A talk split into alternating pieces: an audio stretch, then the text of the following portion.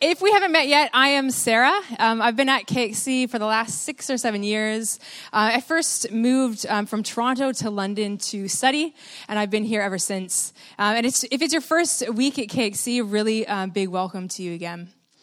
So we have got a week to go um, before Easter. And as Pete was reminding us, um, that means today is Palm Sunday uh, where we remember Jesus' journey and entry into Jerusalem shortly before he was crucified. And when Jesus is entering Jerusalem, at this point, the crowds, they had heard about who Jesus was. And they had heard that he had just raised Lazarus from the dead. And so this big crowd is gathering around Jesus. Uh, they're putting their cloaks in front of him, palm trees or palm branches in front of him.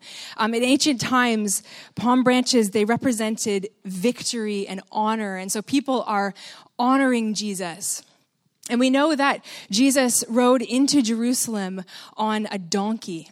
So, this animal that represented peace. He didn't ride on a horse, which would have been associated with war. And so Jesus is making this statement that he has come into Jerusalem, he's come into the world to bring peace. Um, I thought I'd be honest with you right at the beginning. Um, I don't particularly associate donkeys with peace. Um, I actually associate them with pain. Um, I think they're very suspicious animals. Um, when I think of donkey, uh, this is the picture that comes to mind. Uh, would you trust anything that looks like it's wearing that much eyeliner to start with? Uh, growing up, though, every single um, Boxing Day, my family and I, we would go to the zoo because you got to watch the zookeepers feed the animals their Christmas meals. And if you were lucky enough, the zookeeper might choose you to come and help feed some of the animals.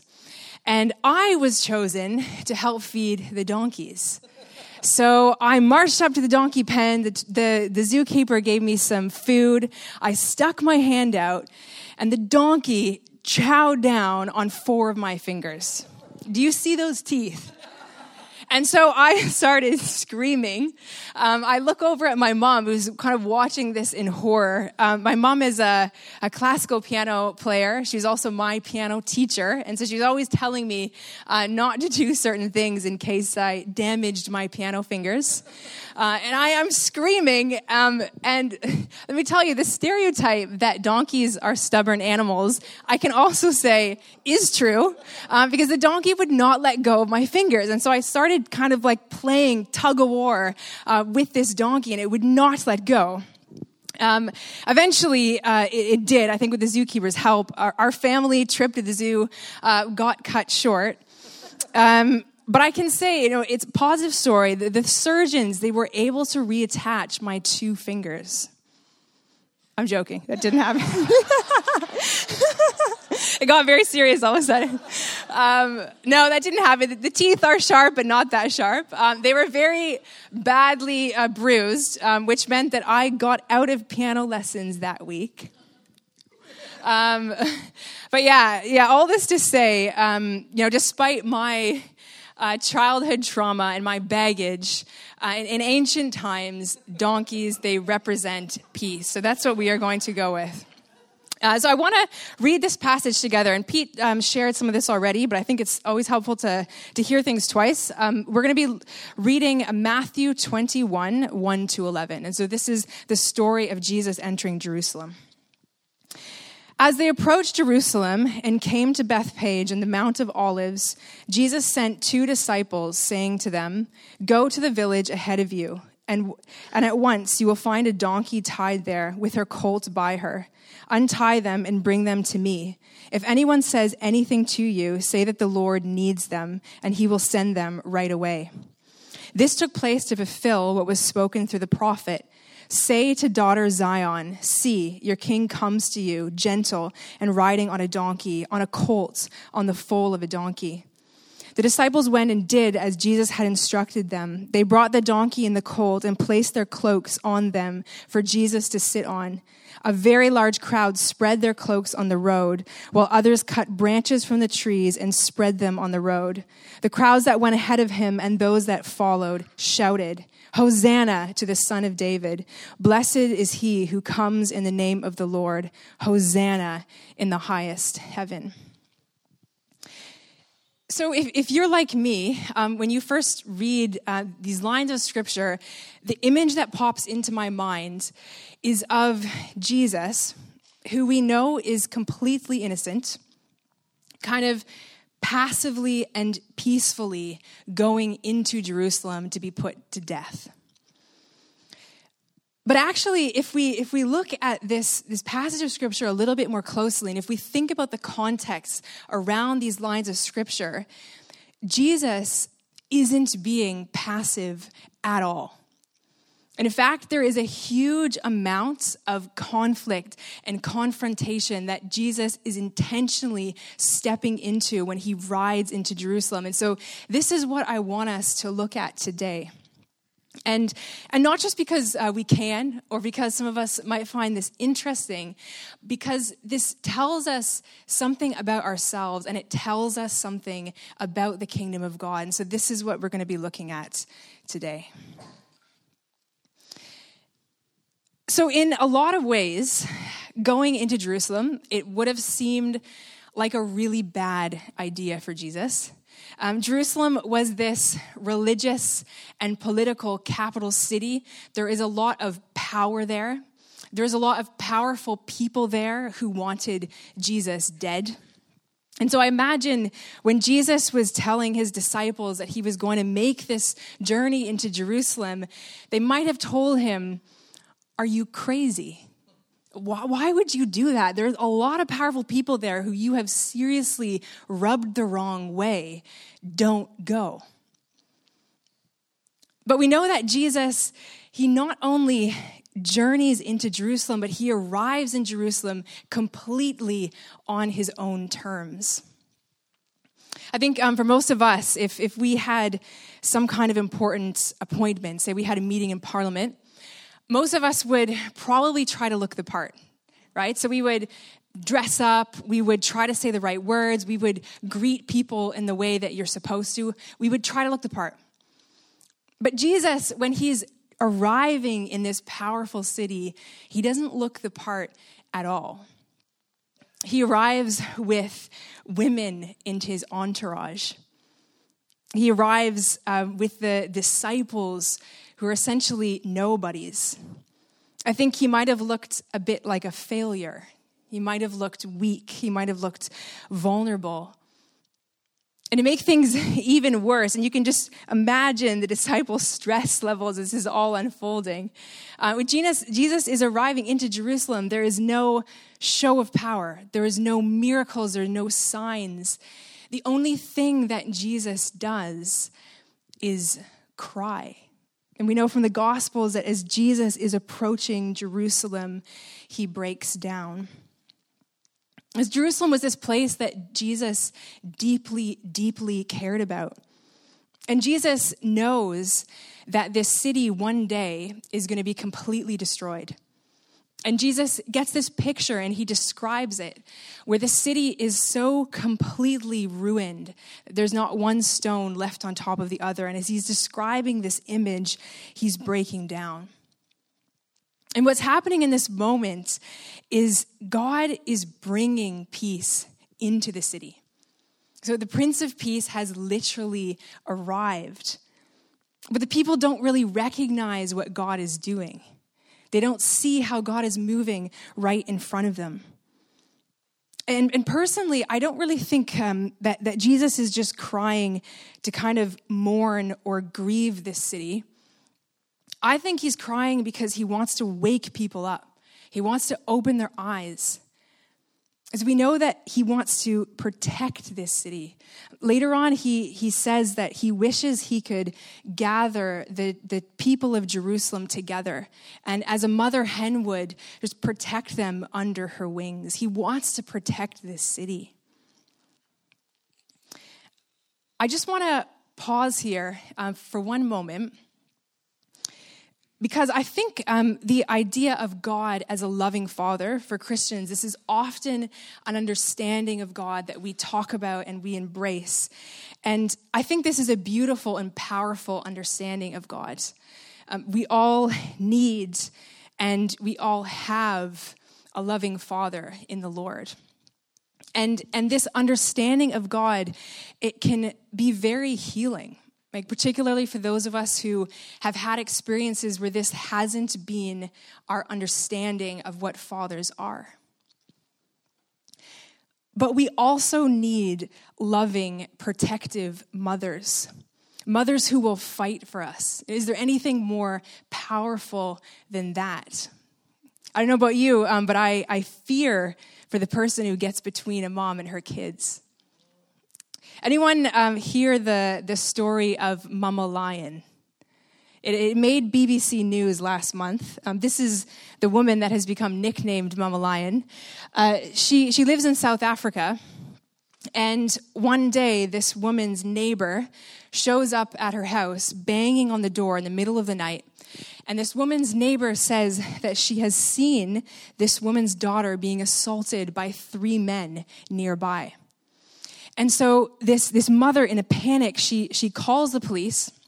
The police are unresponsive.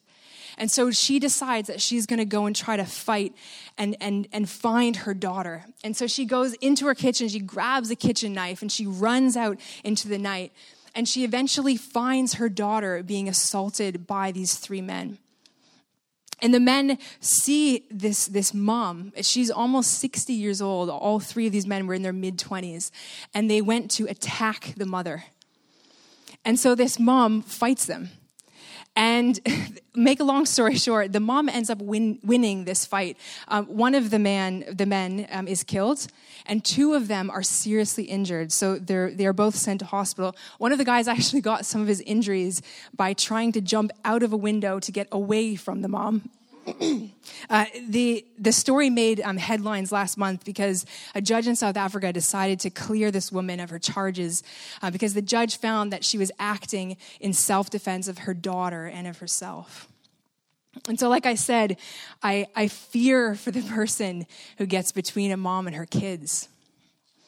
And N.T. Wright, he unpacks this particular passage of scripture and he says that when fires break out in farms, as they often did and as they often do, what the mother hens will do is they will automatically do everything that they can to protect their chicks. And so they gather the chicks together and, and shield the chicks from the heat and from the smoke. And as they are doing that, in the process of saving the chicks, they often sacrifice themselves. This is what Jesus wants to do for Jerusalem. He knows that a fire is coming, he knows that chaos, destruction is coming, and he wants to protect his children. And I think by using this particular image, what Jesus is doing is he is showing us that within God, who is way bigger than male or female, we also find this image of a protective, caring mother who is willing to sacrifice herself for us. I think for some of us here, this won't be our understanding or our experience of what mothers are. We just had Mother's Day a few weeks ago, and I think for some of us, this is actually a painful time of year. Some of us have broken relationships with our moms. For others, our moms aren't around. And so I think this is a really important understanding of God to think about because there is healing in this. That God not only has the heart of a loving father, but God has the heart of a loving mother as well. God sees us and loves us as a mother loves her own child. And so we can see here that, that Jesus is crying for this city because God is moving in front of them, and the people, they don't really see God.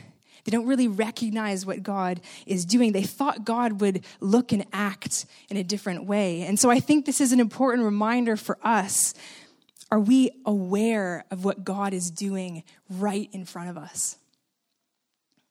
Are we, are we so convinced that God looks a certain way, acts a certain way, speaks to us, maybe only in a particular way, that we've somehow managed to put God in a box? The Gospels remind us that when God moved, it often happened in such unexpected ways that people didn't really notice what was happening. God is moving all the time, everywhere, right in front of us. Do we see it? I think um, this is something that I personally want to get better at. And this is something that we can ask for. This is something that God wants us to ask for. Seek and you shall find.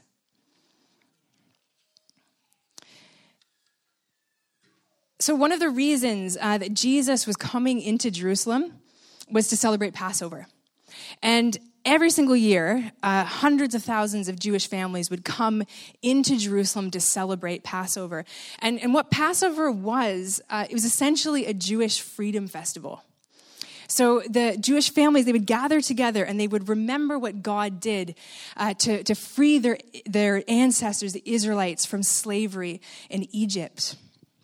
And so they were remembering this time that God liberated, saved them from this oppressive ruler. And what's interesting is that at the time when Jesus was arriving into Jerusalem, the Jews, they were still living under an oppressive ruler. They were living under the Romans.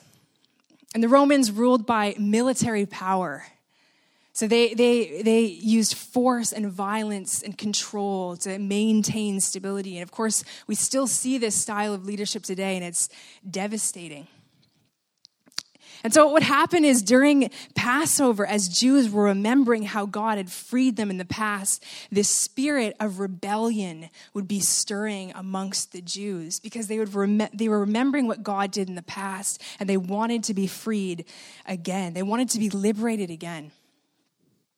And so, as you can imagine, for the Romans, this festival, it was a complete nightmare. Um, because Jerusalem was unstable uh, during Passover. It was volatile, it was tense, it was heated. Do you know who was lucky enough to have the job um, to, to be responsible for preventing the Jews from causing any problems during Passover? It was Pilate. Lucky man. Uh, and so, what Pilate would do, he would march his whole army right by the city and kind of leave them there as this big show of force, uh, trying to stop the Jews from, from trying anything. And it's during this really volatile, tense time that Jesus chooses to arrive in Jerusalem. And so the crowds, they see Jesus and they're, they're remembering what, what Jesus has done. They're remembering his miracles. And so they start to shout at Jesus, Hosanna, Hosanna. And I think for you and I, um, we might associate this word with, with church. But at the time, as Pete was reminding us earlier, you know, this wasn't a religious word at all. It was a political word. It means help us, save us now. Save us from these oppressive rulers who are ruling over us. And Jesus, he would have known that when he came into Jerusalem during this really volatile time, he was going to upset and he was going to confront the Roman rulers there.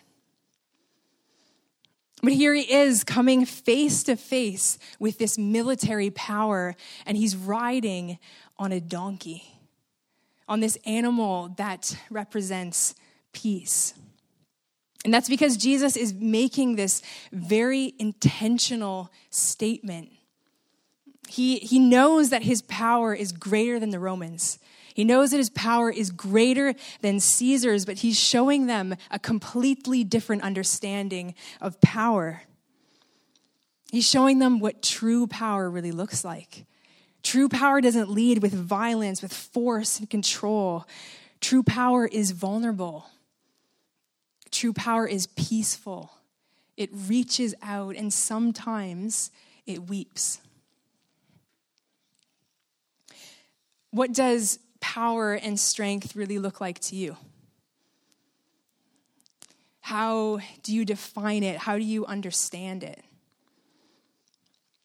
Think about the different areas in your life, maybe at work, maybe in your marriage, with your kids, with your friends.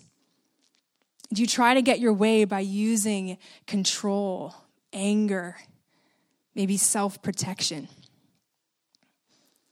Jesus is showing here that us here that there is another way to be powerful. He's showing us what true power really looks like.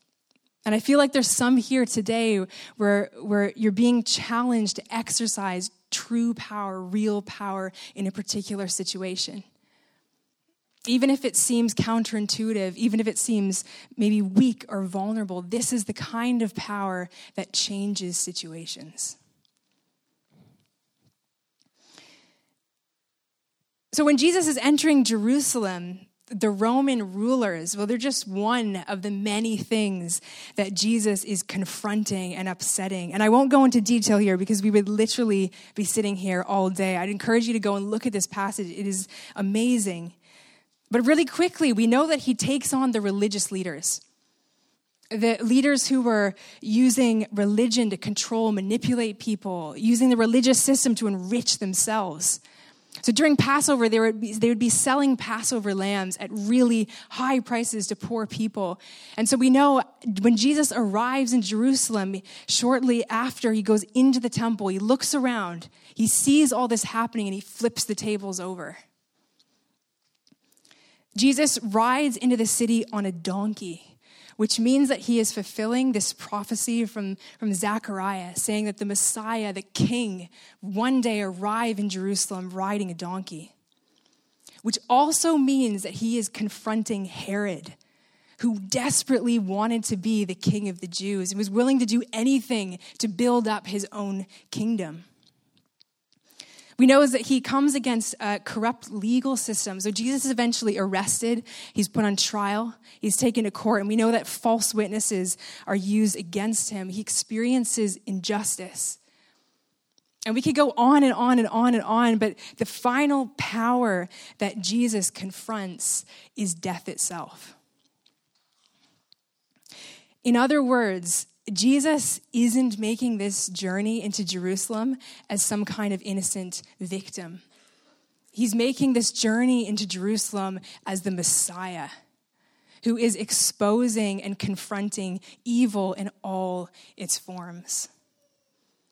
As reading this, I was reminded, just again at a deeper level, just how powerful Jesus is. Karen was reminding this of this to us in the worship that his name is powerful and it is. So, just uh, to wrap things up, all of this has implications for us sitting here today in 2019. Because if we look around London and if we look around the world, we still see corrupt or violent leaders. And of course, the results are devastating. We still see how religion is being used to control, manipulate people. We still see broken economics, which means poor people are being exploited. And I don't know about you, but sometimes I look around the world and sometimes it just seems a little bit too messed up, a little bit hopeless, a little bit too broken. But when we look at Jesus' journey into Jerusalem, it shows us what he was coming to do on the cross. It wasn't just about dying so that we could get a ticket to heaven and then get out of here. On the cross, he was confronting and battling evil in all its forms. And we know that he rose again, which meant he overcame it all. And that's because he came to redeem all of the world. So, for, as followers of Jesus, we get to experience this victory this redemption in our own lives. We see the personal change that happens, but it also means we get to step into this bigger story, this story that Jesus started on the cross, which is the redemption of all things. And I find that extremely, extremely beautiful and, and encouraging. And then this is, is what the, the journey into Jerusalem is all about.